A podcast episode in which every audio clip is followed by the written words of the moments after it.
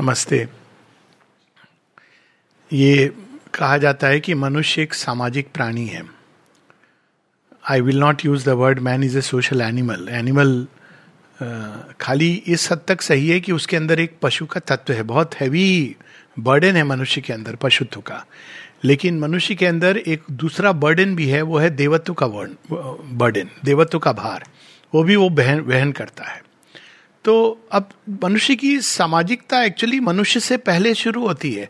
Animals के अंदर group होंगे हर्ड होगी इवन जिसको हम कहते हैं कि देखो सैक्रिफाइस बलिदान, ऐसी कहानियाँ हैं, पशुओं के बलिदान की कि जिसको आप सुनेंगे तो आप कल्पना नहीं कर सकते कि मनुष्य ऐसा कर सकता है। आने के ठीक पहले मैंने एक छोटा सा व्हाट्सएप का वीडियो देखा, जिसमें आग लगी हुई जंगल में और सारे बंदर भागे चले जा रहे हैं। तो एक छोटा बंदर बाई मिस मतलब वो उसको समझ नहीं, घबरा करके एक पेड़ के ऊपर चढ़ जाता है। अब वो पेड़ का तना तो जलने लगा। अब बाकी सारे भाग रहे हैं तो सब भागने लगते हैं, लेकिन एक बंदर वो उसके पास आता है घूम करके। It's very beautiful short two minutes का वीडियो और वो आकर के वो देख रहा है, कैसे जाऊँ कैसे जाऊँ? फिर वो उसको करेज देता है कि तुम उतरो, तुम थोड़ा आओ एंड आई विल कम और फाइनली वो उसको एस्केप करा के ले जाता है। तो ये मनुष्य ये समझता है कि वो एक बहुत बड़ा कोई विशेष लेकिन अधिकांश मन ने मनुष्य को छलकपटी सिखाया। ये भी सच है। क्योंकि मन के साथ एक इंडिविजुअलाइज ईगो फॉर्म होने लगती है। मनुष्य के अंदर एक नई चीज़ जागृत होती है जो पशुओं में नहीं होती है, और वो है इंडिविजुअलाइजेशन की। तो मनुष्य के लिए ये समस्या होती है कि वो कैसे ये संतुलन करे अपने व्यक्तिगत जीवन और सामूहिक जीवन का। पशुओं के अंदर ये नहीं होती है। पशु जनरली हर्ड इंस्टिंक्ट से चलते हैं। और इवन जब अकेले घूम रहे होते हैं तो उनकी एक इंस्टिंक्ट ऑफ़ द स्पेसीज है। उसी के अनुसार वो एक्ट करेंगे।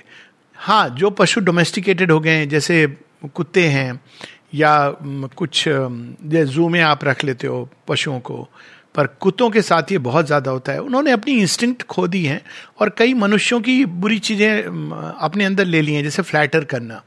अब ये एनिमल्स नहीं करते हैं, लेकिन अब वो कुत्ते को पता है कि आप कैसे प्रसन्न हो गए तो जानता है आपको प्रसन्न करना। तो ये सारी चीज़ें आ गई हैं। लेकिन मनुष्य के लिए समस्या होती है कि व्यक्तिगत जीवन और सामूहिक जीवन दोनों का सामंजस्य कैसे हो। व्यक्तिगत जीवन में हम लोगों ने बहुत सारी बातें की हैं, लेकिन इस समय हम समूह से जुड़े हुए उसके जीवन के बारे में बात करेंगे। तो कई प्रकार के मानव समूह होते हैं जो पहला कलेक्टिव यूनिट होती है होती है मनुष्य की ग्रुप यूनिट वो परिवार होता है। शेयरविंद इसको कहते हैं three strides of Vishnu the first stride is the family तो ये भी एक बड़ी नई चीज़ है जो हायर पशुओं में मिलेगी। नहीं तो हर्ड्स मिलती हैं आपको। झुंड होगा, जत्था होगा। फैमिली का जो कंसेप्ट है, आपको रेयरली एनिमल्स के अंदर मिलेगा। एलिफेंट्स के अंदर कहीं मिलेगा। सिंह के अंदर मिलेगा। नहीं तो आप देखोगे कि इवन डॉग्स जो थोड़े इवॉल्व हैं या बंदर हैं after the child is born वो चले जाते हैं वो अपना घूमते हैं इधर उधर। लेकिन हायर uh, एनिमल्स में किसी किसी में परिवार का कंसेप्ट आता है। चिड़िया के अंदर कभी कभी आप देखोगे एक परिवार का लेकिन वो भी जब फ्लाई ऑफ़ हो जाते हैं तो फ्लाई ऑफ़ हो जाते हैं। वो एक इंस्टिंक्ट है। लेकिन मनुष्य के अंदर पहली यूनिट जो होती है वो परिवार होती है। फैमिली के अंदर वो एक जुड़ता है। तो फैमिली से जो जुड़ना होता है, वो किस लेवल का जुड़ना होता है? अभी इसको हम लोग चेतना की हायर के रूप में देखें तो फैमिली से जुड़ाव होता है, वो केवल एक फ़िज़िकल कॉन्शियसनेस से जुड़ाव होता है। वो एक, अब बहुत फ्लैटरिंग नहीं है ये, लेकिन तामसिक बॉन्ड है by habit of nature in the physical तो अब वो हेरिडिटी की बॉन्ड है, क्योंकि उनके साथ आप जन्म से बड़े हुए तो आप जुड़ गए। तो इसमें कोई बहुत लोग परिवार अल्टीमेट ये वो केवल पहला चरण है विष्णु का।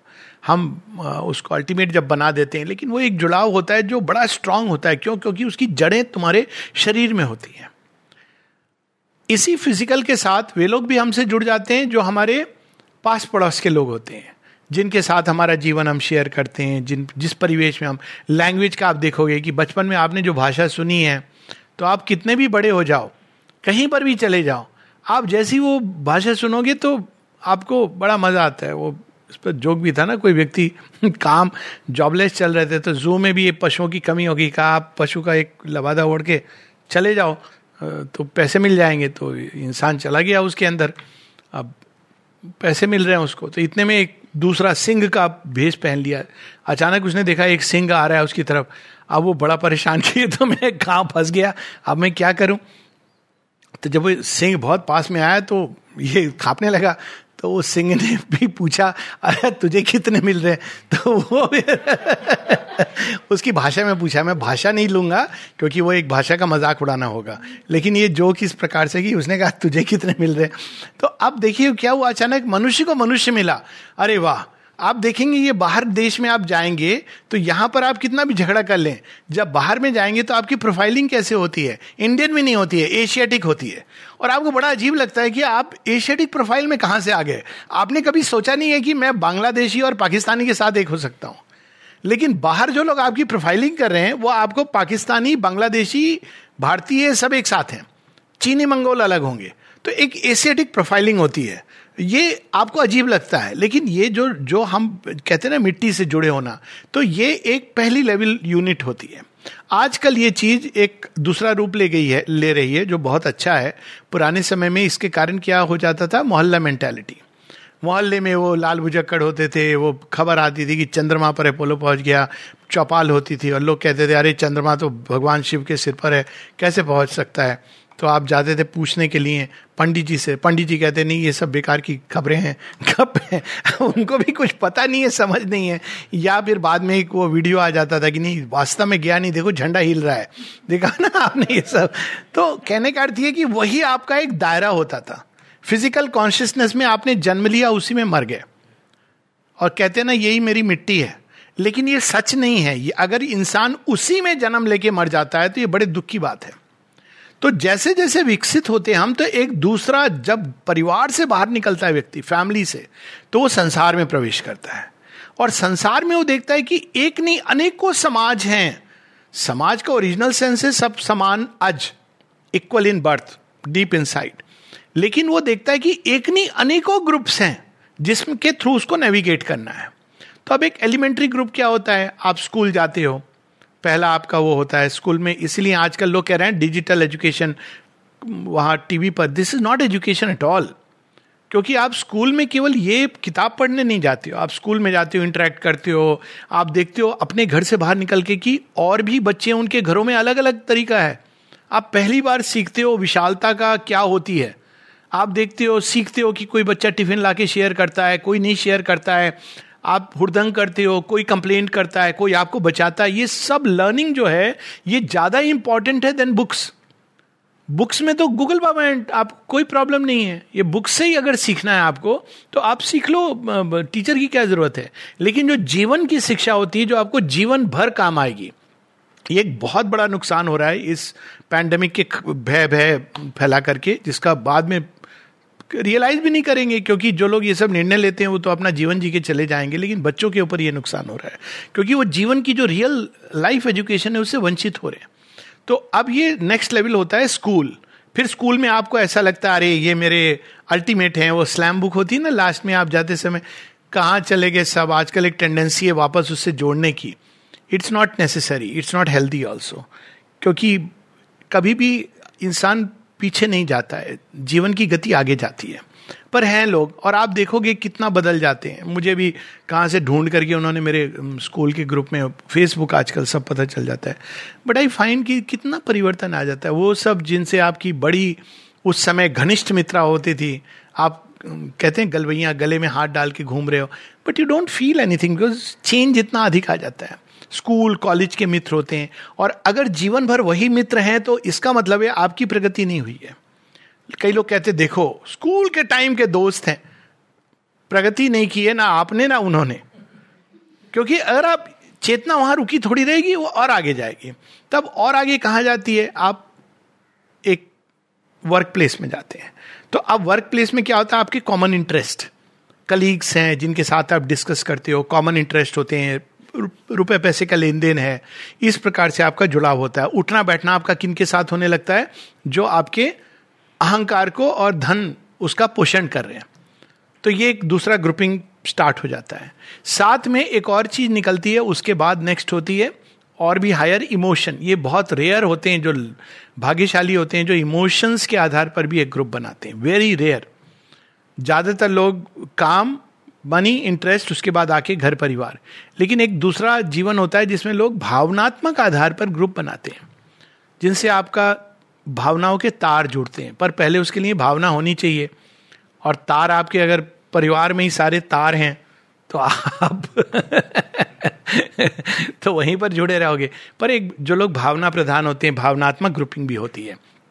ये और ग्रुपिंग है। फिर इसके अगर और ऊपर आप जाएँ तो एक ग्रुपिंग होती है जिसमें आप इंटेलेक्चुअल आइडियाज़ के आधार पर आपकी ग्रुपिंग होती है।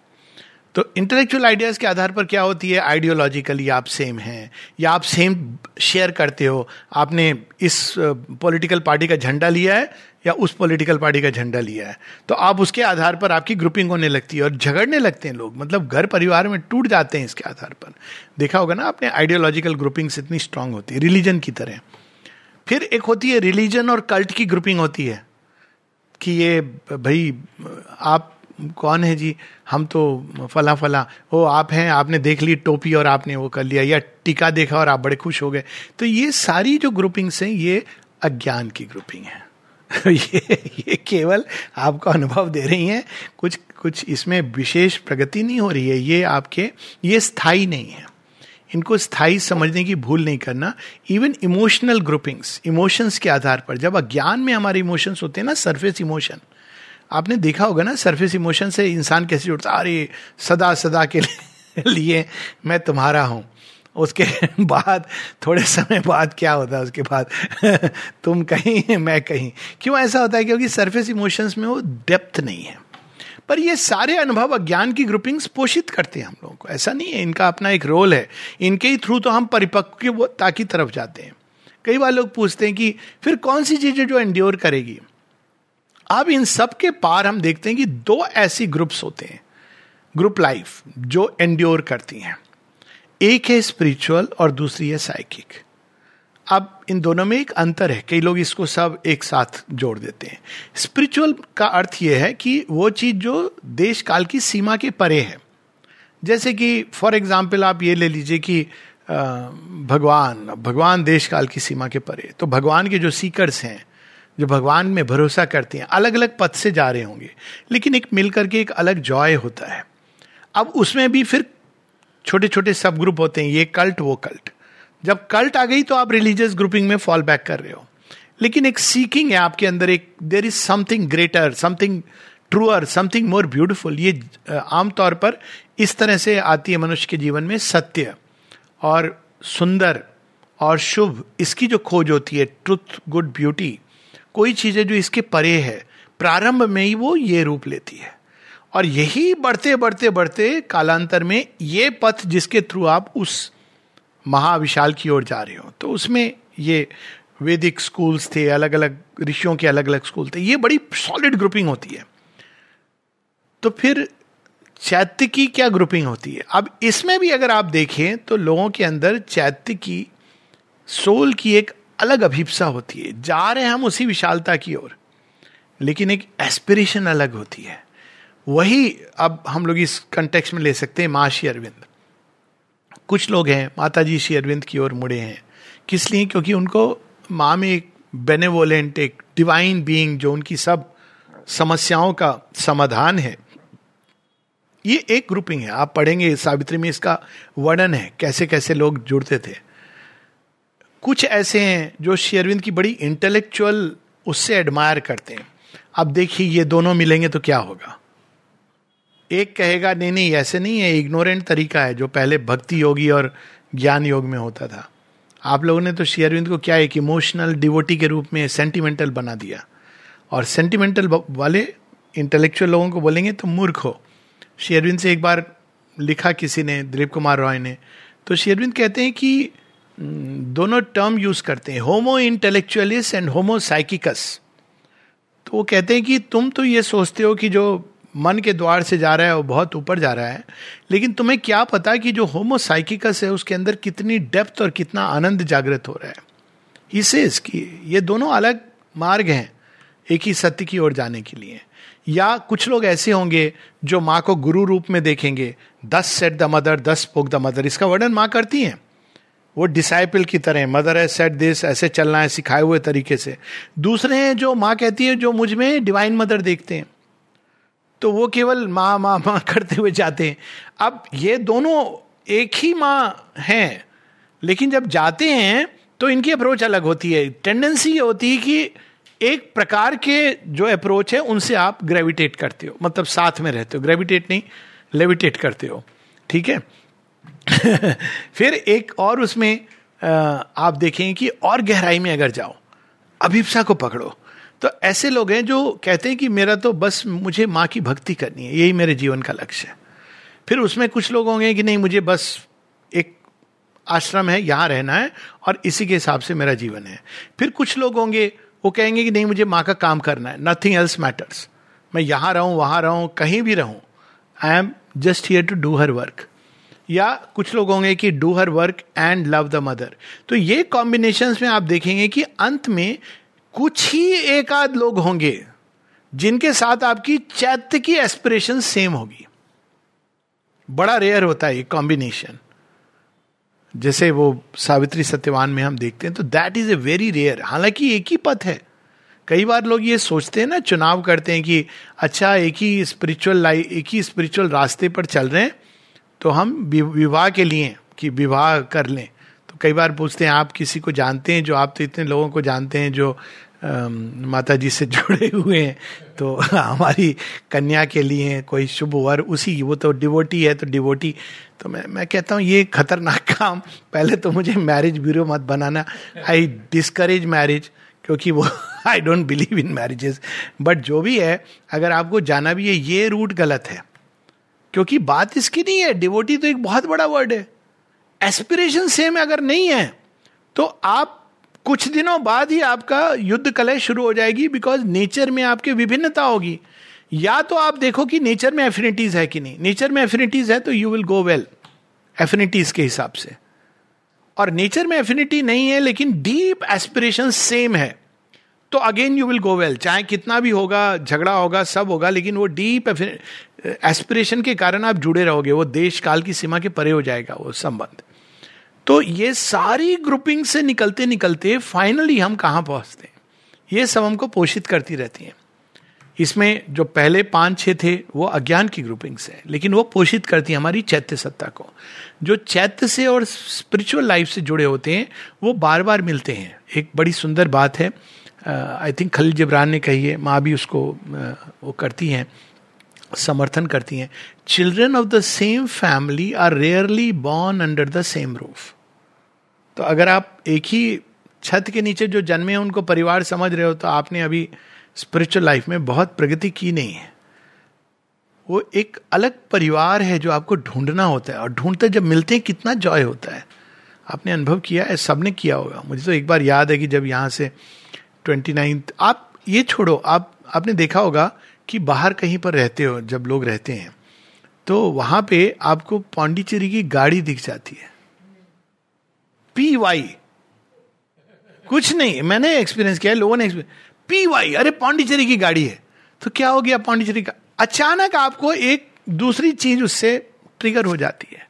या आप अचानक रास्ते में जा रहे हैं, आपने देखा किसी के हाथ में माँ की रिंग है। कुछ भी और।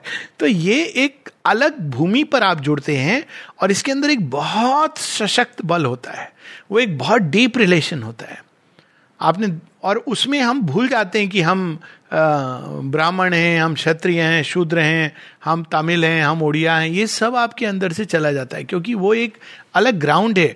और उसमें बड़ी इंटरेस्टिंग बात ये होती है कि उस रिलेशन को सस्टेन करने के लिए आपको कुछ नहीं करना पड़ता है। I don't know whether you observe this और नॉट जिन लोगों से आप इस डेप्थ में जुड़े हो, आप हो सकता है उनके साथ कोई पत्र व्यवहार, कोई कुछ नहीं किया हो, लेकिन आप अचानक जब कई वर्षों बाद मिलते हैं तो केवल आपकी बाहें नहीं खुली होती हैं आपका हृदय खुला होता है। एक स्माइल आती है जो एकदम हार्ट की डेप्थ से आती है। क्यों? क्योंकि वो संबंध एक सॉलिड ग्राउंड पर है। तो इस प्रकार से पोषित होते हुए एक टाइम आता है, जब हम मानव की सीमा के बाहर निकल जाते हैं। तब रियल गेम प्रारंभ होता है। तब हम उसके बाद ये पथ, वो पथ पथ कुपथ सुपथ। दैट्स ए वास्ट स्टेज उसके भी आगे, वो शेरविंद ने लिखा, उस दिन हम जेम्स फ्रॉम सावित्री में पढ़ रहे थे। You love he loves what common heart repel and dread तब आप उनसे भी प्रेम करने लगते हो, क्योंकि आपके अंदर तब सच्चे विश्व बंधुत्व का भाग, भाव जागृत होता है। जब आप पूरी मनुष्यता को देखते हो कि ये एक भगवान के प्रकटन का प्रयास है दिव्यता को देखने लगते हो सब जगह। तब आप ये नहीं कहते हो, जैसे एक चीज़ ने मुझे बड़ा शौक किया था शुरू शुरू में जब मैं एक समय पर, शुरू में नहीं था ये, बाद में लगा था ये। अभी पता नहीं मैं तो I don't know whether it there not वो एक प्रैक्टिकल कन्वीनियंस के लिए लगाई गई थी। आप द्वार से एंटर कर रहे हो it was for practical convenience लेकिन कई चीज़ें होती हैं जो आपको जार करती हैं अचानक, आपको अजीब सा लगता है। तो एक दिन मैंने देखा जब आश्रम डाइनिंग हॉल में जा रहा था इधर लिखा था फॉर आश्रमाइट इधर लिखा था visitors it was jarring to me क्योंकि ओरिजिनली ये ये भेद नहीं था। इसका जो भी प्रैक्टिकल कारण रहा हो ओरिजिनली जो लोग बाहर से भी आते थे डिवोटी डिसाइपल वो प्लेग्राउंड भी ज्वाइन करते थे, दो महीने के लिए, फिर जाते थे। आपको पता होगा, ये डिवीज़न नहीं था कि ये, लेकिन वो धीरे धीरे वो चीज़ आ जाती है। अब इस प्रकार से, लेकिन ये सब पौधा है, जो रियल चीज़ है, जब हम विश्व बंधुत्व के भाव में जागृत होते हैं। तब ये मैटर नहीं करता है कि कौन व्यक्ति कहाँ किससे जुड़ा है। सबके अंदर आप जहाँ भी कोई ब्यूटीफुल मूवमेंट को देखोगे डिविनिटी का एक्सप्रेशन आपको आनंद आएगा। इवन एक ऐसा व्यक्ति जिसके, जो बिल्कुल आपसे अपोजिट है, लेकिन उसके अंदर अगर दिव्यता का एक प्रकटन देखोगे, अब ये महाभारत में कितने सुंदर ढंग से ये चीज़ को बताया गया है। जब भी कर्ण बाण मारते हैं श्री कृष्ण कहते हैं, वाह, क्या बात है। तो अर्जुन कहते हैं, ये क्या कर रहे हैं माधव? मैं जब बाण मारता हूँ, रथ चौ सौ चार सौ गज पीछे चला जाता है। आप तो बस मुस्कुरा देते हो। और कर्ण जब बाण मारता है तो तीन, चार गज पीछे जाता है और आप वाह वाहवाही कर रहे हैं। तो कृष्ण कहते हैं, तेरे रथ पे मैं सारे संसार का भार लेके बैठा हूँ। ध्वजा में हनुमान जी बैठे हैं। तीन चार गज पीछे जा रहे हैं। ये वो सिखाते हैं कि कोई तुम्हारा ओपोनेंट है, उसके अंदर भी कोई सुंदर भाव। तब आप दिव्यता का एक बिल्कुल व्यापक दर्शन देखते हो। आप ये नहीं देखते हो कि ये व्यक्ति कौन से कल्ट का है। कई बार मैं इससे वीडियो देखता हूँ ना तो मुझे बड़ा I don't appreciate that kind of thing कि ये ये, अचानक आजकल शुरू हुआ है। कि वो देखो सरदार लोग लंगर में जाकर के लोगों को ये ये सब क्या है? सब मनुष्य हैं। कोई भी ग्रुप अगर ऐसा करे कि कोई सरदार का ग्रुप कोई अचानक फिर दे देगा कि मुसलमान ऐसे कर रहे हैं, वो भी अच्छा कर रहे हैं तो कोई बताएगा, देखो क्रिश्चियंस ने कैसी सेवा की है। ये सेवा जहाँ भी है, कोई नास्तिक के अंदर भी अगर एक भाव आया है कि वो दया का भाव आया, करुणा का भाव आया, ये आप गीता के सिक्सटींथ चैप्टर में देखेंगे। देवासुरी संपदा क्या है? जहाँ देव गुण है, वो सुंदर है। और भगवान कभी ये पूछ करके हेल्प नहीं करते कि बाई दी वे तुम किस रिलीजन के हो? मुझे मानते हो? नहीं नहीं सर, हम तो उनको मानते हैं। अच्छा तब फिर उनको बुलाओ। आप कल्पना कीजिए कि सपोजिंग आप क्रिश्चियन हो। ये एग्ज़ाम्पल ले लो या दूसरा ले लो। कृष्ण कृष्ण जी के। अच्छा क्रिश्चियन हो और आपको ट्रबल हो रही है। कृष्ण जी पास में गुजर रहे हैं। तो वो ये देखेंगे, ये तो क्राइस्ट को मानता है, मैं इसको हेल्प ना करूँ। ऐसा भाव आएगा उनके अंदर? वो क्या करेंगे? क्राइस्ट का रूप धर के पहुँच जाएँगे। कहेंगे, तू तो यही रूप को मानता है, चल मैं आ गया तुझे हेल्प करने, क्योंकि तू इसे मानता है। तो ये एक वास्तव हमारा रियल सेंस में यूनिवर्सल ब्रदरहुड प्रारंभ होता है। लेकिन इससे आगे की भी एक और अवस्था है। उससे आगे की अवस्था है कि केवल मनुष्य नहीं। चराचर जगत में जो कुछ है, आप एक पत्ते को देखते हो उसके अंदर, ये थॉट आ गया है संसार में। उसके अंदर एक ओस की बूंद को देखते हो और आपको लगता है, अरे वाह! देख के लगता है कि यहाँ भी दिव्यता का प्रकटन हो रहा है। एक चंद्रमा को देखते हो, सूर्योदय देखते हो इन सब के अंदर एक पशु को देखते हो और पशु के अंदर एक भाव देखते हो तो आपको पशु के प्रति एक प्रेम उमड़ता है। जब हम इस विशालता में प्रवेश करते हैं, तब हमारे अंदर वह चीज़ जागृत होती है जिसको हम प्रेम कहते हैं। उसके पहले वास्तव में केवल प्रेम का एक नाम है। श्री अरविंद क्या कहते हैं प्रेम के बारे में? जो सूत्र है वास्तव में बंधुत्व का। समाज का जो सूत्र है, वो इंटेलेक्ट और ज्ञान नहीं है, वो प्रेम है। और शेरविंद क्या प्रेम के बारे में कहते हैं? सावित्री के अंदर परफेक्ट प्रेम एम्बॉडीड है। तो कहते हैं love in her was vaster than the universe the whole world केवल मनुष्य नहीं द होल वर्ल्ड को take refuge in her single heart यही चीज़ हम राम की कहानी में देखते हैं। गणिका जामिल ब्याद गीद गजाद खल तारे गना।